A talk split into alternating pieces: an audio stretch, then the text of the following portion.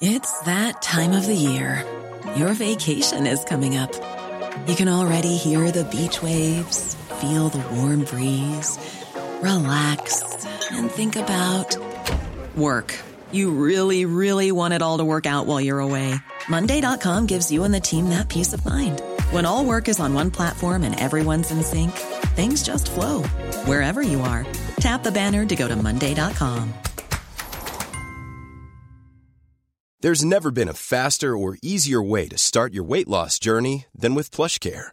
PlushCare accepts most insurance plans and gives you online access to board-certified physicians who can prescribe FDA-approved weight loss medications like Wegovy and Zepbound for those who qualify. Take charge of your health and speak with a board-certified physician about a weight loss plan that's right for you. Get started today at plushcare.com slash weight loss. That's plushcare.com slash weight loss. plushcare.com slash weight loss.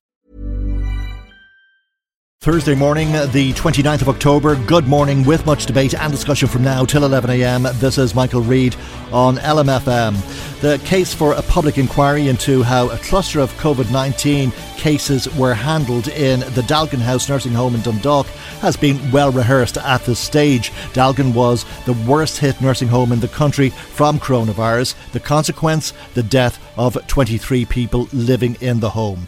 Grieving families have many questions that they want answers to. There's so much, Michael, and yet Mm. we're still trying to find out so much. And then I know. Mm. uh, what we're looking for is an inquiry that lays this out because if Dealgan was one of the worst nursing homes in the country and it was the only nursing home to be taken over by a hospital group, it is completely unique in that situation. If it was the worst, let's do an inquiry into the worst home. Emma Duffy, whose father Oliver died with COVID in Dealgan House, speaking to me two weeks ago.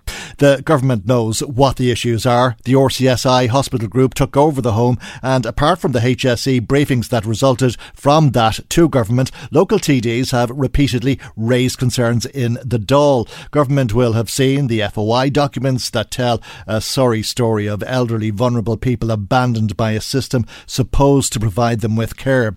Documents families paid handsomely for. The families have also spelt it out in the media why they want an inquiry, speaking on RTE, quoted in newspapers, and on this programme just over two weeks ago, they told me some of the questions they hope an inquiry might answer for them. Michael, the questions we'd like answered as families, um, obviously the public inquiry to entail what happened, you know, what went wrong. Um, there's lots of gaps in our queries, you know, um, in the freedom of information.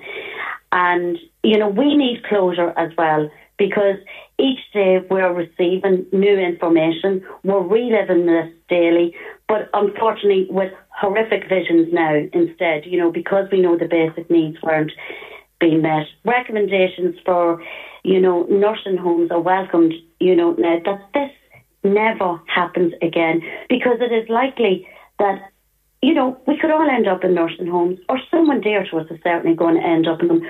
This can never happen again. Our elderly need to be cared for. As you said there, and Emma said, they are like children when, you know, they come to a certain stage. We need to protect them. Vivian McNally, who lost her father Dominic in Dealgan. Dominic died with COVID 19. Yesterday, the families met with the Minister for Older People and the Minister for Health. Mary Butler and Stephen Donnelly listened carefully to what families had to say. The meeting ended with the ministers saying that they will now consult with their officials after the briefing from the families.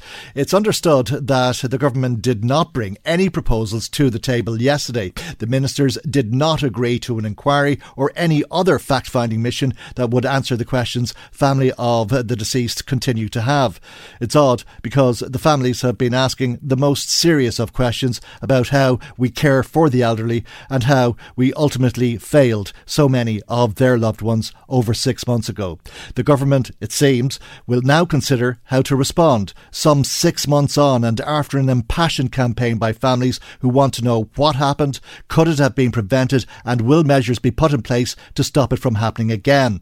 The families and many more of us will hope that government will get around to taking action so that the cruel injustice of deaths that may have been preventable in Dealgan do not occur again there or in another nursing home. I was shocked that there wasn't a quota required in nursing homes for a number of residents to a certain level of staff, and it doesn't seem to be there. Like that should be a regulation going forward, like a crash, like any other other kind of facility looking after vulnerable people.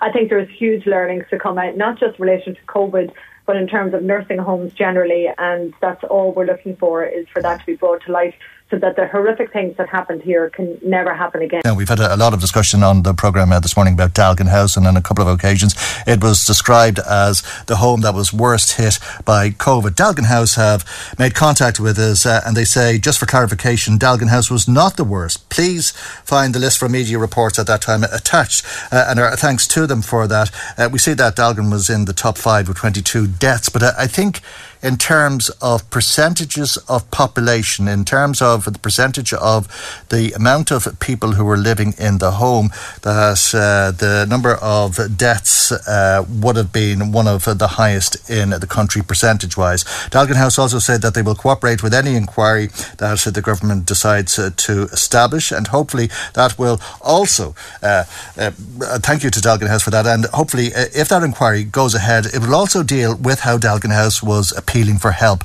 uh, as uh, we mentioned uh, on the programme over the course of the last couple of days, in particular over the Easter weekend when Tony Holohan, the CMO, was contacted and the Minister for Health at the time, Simon Harris. But our thanks to Dealgan House for getting in contact with us today. Here's a cool fact a crocodile can't stick out its tongue. Another cool fact you can get short term health insurance for a month or just under a year in some states.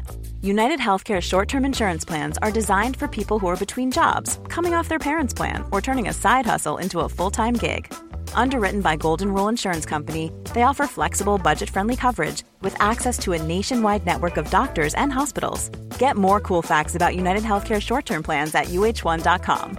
Hey, it's Paige DeSorbo from Giggly Squad. High quality fashion without the price tag? Say hello to Quince.